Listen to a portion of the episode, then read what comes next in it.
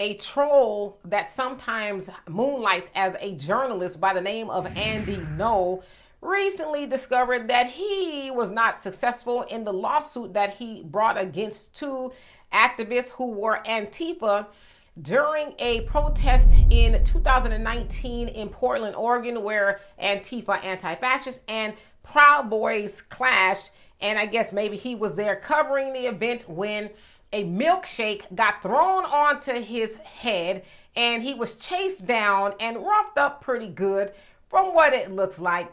But he uh, said that two activists particularly did that to him. And so the judge is like, well, you don't really have any proof that it was them because the people who did it to you were masked. And so he used that opportunity of the milkshake incident, is what they call it, to, you know, catapult to fame and get uh, favor among right wing people in America. So he wrote a book uh, called Unmasking Antifa.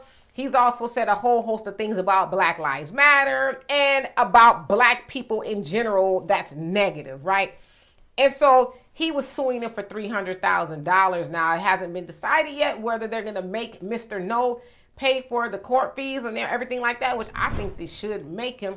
But I want to say to Mr. Andy Ngo, that's what you get. You know, that's what, why, that's what you get. Because you sided with white people, white supremacists. Let's just keep it real, right? And you thought you were like them and they loved you.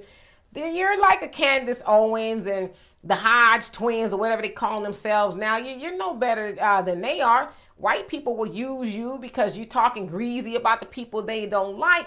But you thought you were going to go to the white injustice system and sue white people of all things and win. Now, listen, those white people, Antifa, they may not be conservatives or, or right wing. They may be a little bit on the left, but they're white people nevertheless. And so, Mr. Andy, Ngo, let that be a lesson for you that they don't love you either.